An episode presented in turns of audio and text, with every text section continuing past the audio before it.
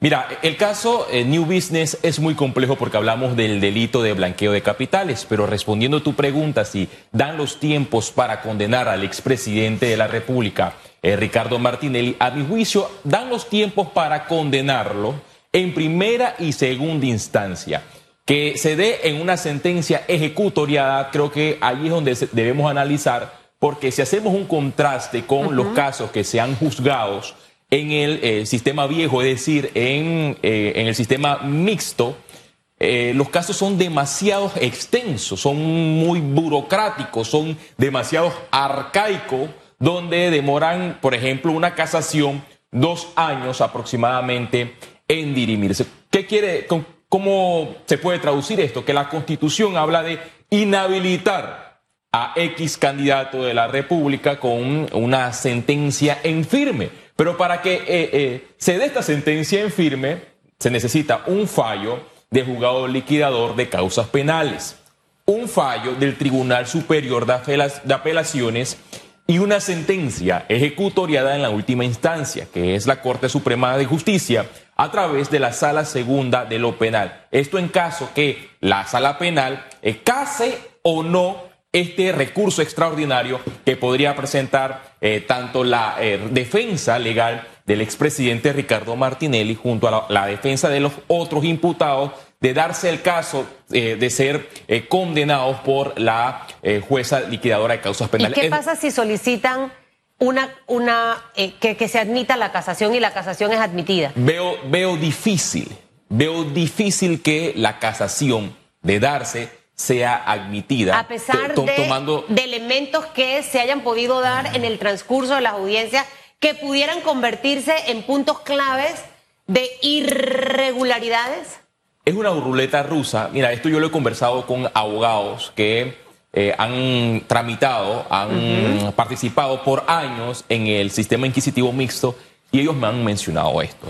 La casación eh, que yo he presentado ha reunido todas las cualidades pero ¿qué sucede? Que cuando llega a la sala segunda de lo penal, no es admitida. Entonces pareciera, lo que perciben los abogados es que es una ruleta rusa y casi siempre la sala segunda de lo penal no admite, no admite porque esto conlleva un sinnúmero de trabajo. Lo ideal sería que los recursos sean admitidos, pero los magistrados de la Corte Suprema de Justicia eh, tienen esa discrecionalidad de admitir y quién los puede cuestionar nadie porque ellos son la máxima eh, la, máxima autoridad en, este caso, justicia hay dos vertientes que al final del camino ni siquiera yo puedo y creo que ningún abogado con experiencia puede vaticinar lo que va a ocurrir. Eh, hay dos, dos, dos líneas una donde no sea admitida y al final esto impediría que el presidente el expresidente Martinelli pueda correr. Y la otra opción es que sea admitida y que una casación, por lo histórico aquí de los casos que hemos tenido, que han tardado hasta dos años, le permitiría sí correr. Entonces, esas dos opciones están en la mesa. La juez Valoisa Martínez tiene esta semana para terminar este proceso de, audiencia de juicio.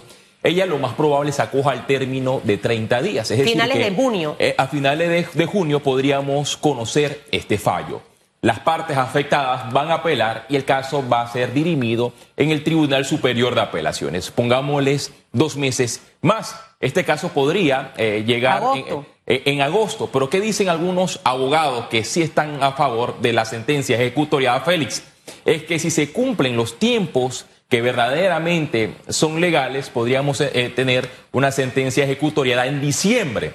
Yo lo veo muy difícil porque los casos que se han ventilado en el juzgado, eh, en, el sistema anterior, en el inquisitivo mixto, como lo dije anteriormente, son muy burocráticos, son demasiado extensos, son muy arcaicos, por ende tardan demasiados años porque existe un colapso judicial en todos los despachos de la máxima eh, corporación de justicia y los tribunales inferiores, pero todos los, todos los, eh, los resultados podrían darse. La candidatura del expresidente Ricardo Martinelli hasta el momento está en entredicho. ¿Y por qué digo en entredicho? Porque de resultar er, eh, de, de, él ser declarado condenado al delito de blanqueo de capitales tiene penas de hasta 12 años de prisión. Y entonces, existen demasiados elementos de convicción en este caso de blanqueo de capitales porque ya el Estado panameño ha recuperado el 40% de las acciones de esta corporación editorial. Hablamos de la editorial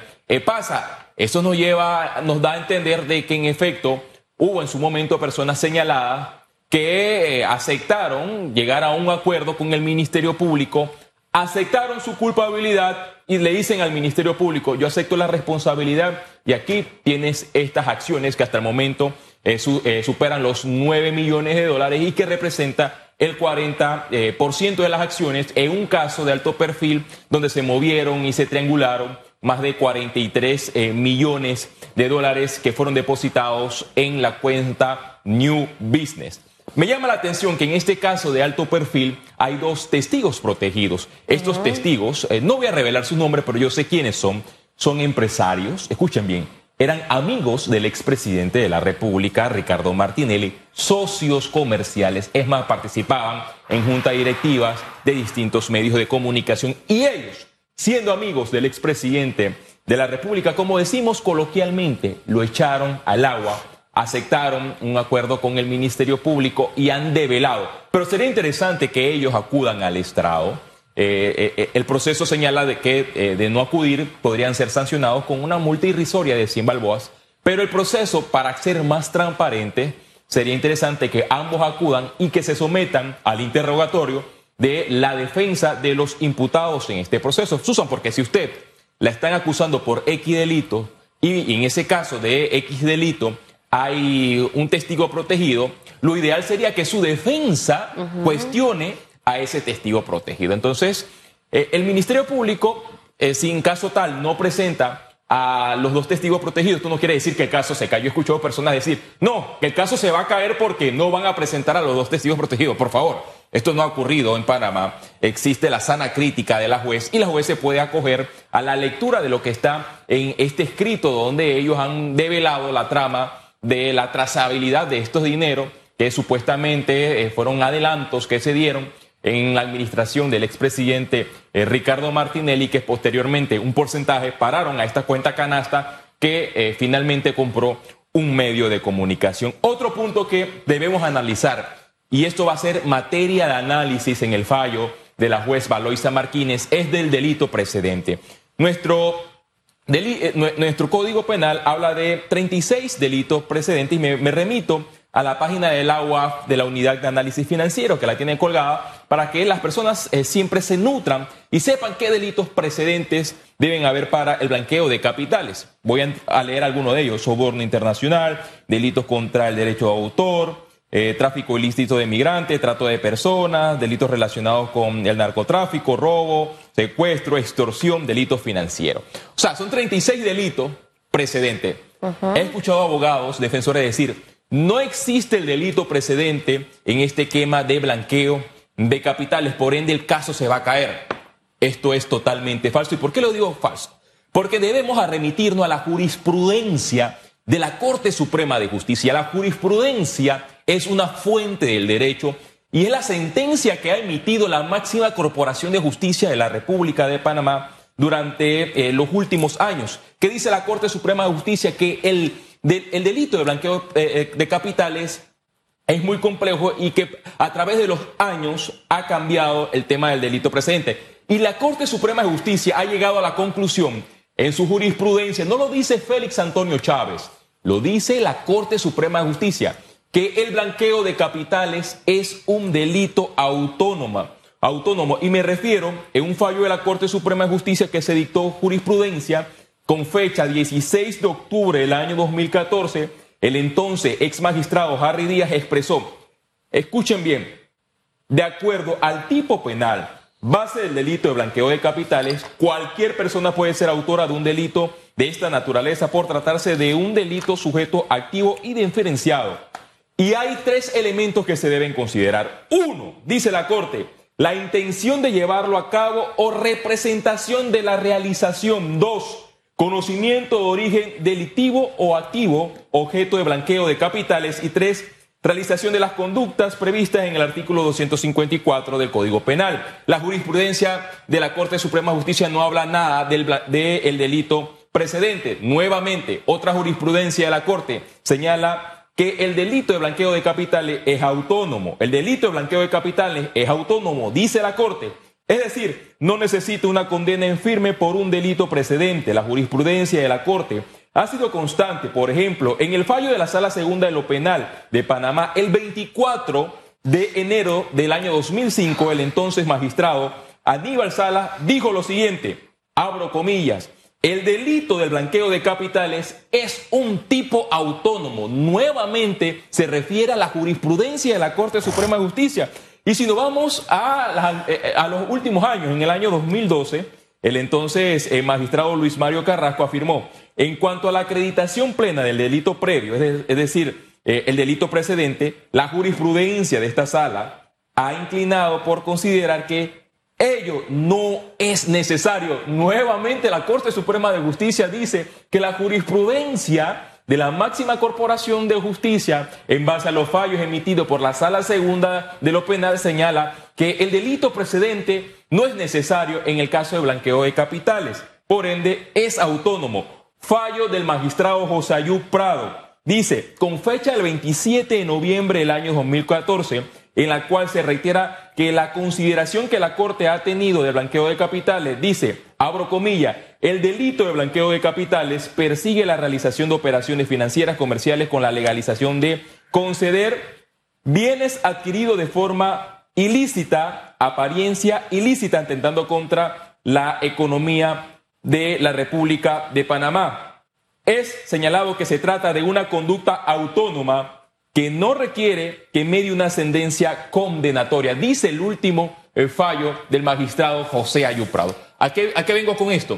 Que ya la Corte ha dictado una línea, y esa es la línea que debe acoger la juez que está por encima de, Cuando de, de habla de que la Corte ha dictado una línea, yo diría quienes han estado dentro de la corte en su momento eh, han dado esa línea, ¿no?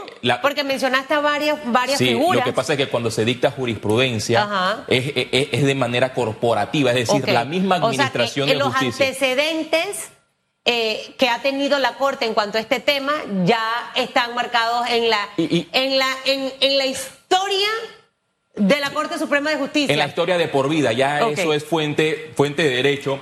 Y cuando esto ocurre, los magistrados de primera, los, jueces de primera instancia, siempre se van a la jurisprudencia de la Corte Suprema de Justicia en el caso donde no existan delitos precedentes y fallan de esa forma.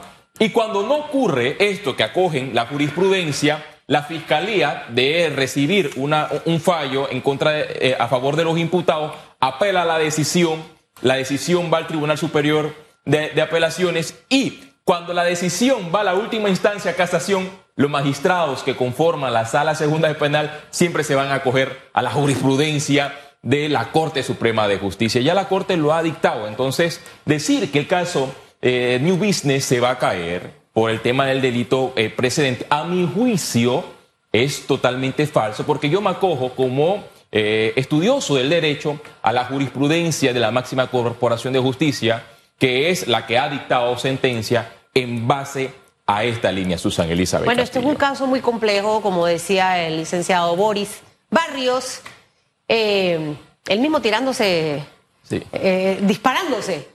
Eh, las interpretaciones legales van, vamos a escuchar distintas.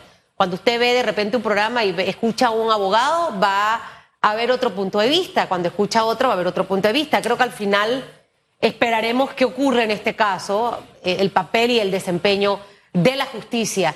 Lo que sí es cierto es que tenemos que trabajar encaminadamente hacia el futuro de este país y robustecer instituciones que están totalmente encaminadas al tema justicia, como lo es el Ministerio Público, la Corte Suprema, destinar los recursos necesarios, formar muy bien a nuestros fiscales, que al final son abogados, que, que, que tienen una parte importante en cuanto al rol de la investigación, no solo por este caso, sino por los otros que vendrán, porque terminará este gobierno y no sabemos, Feliz Antonio Chávez, cuál va a ser el desfile de denuncia. Entonces necesitamos un sistema de justicia robusto que al final haga precisamente eso, la justicia que tanto hemos esperado.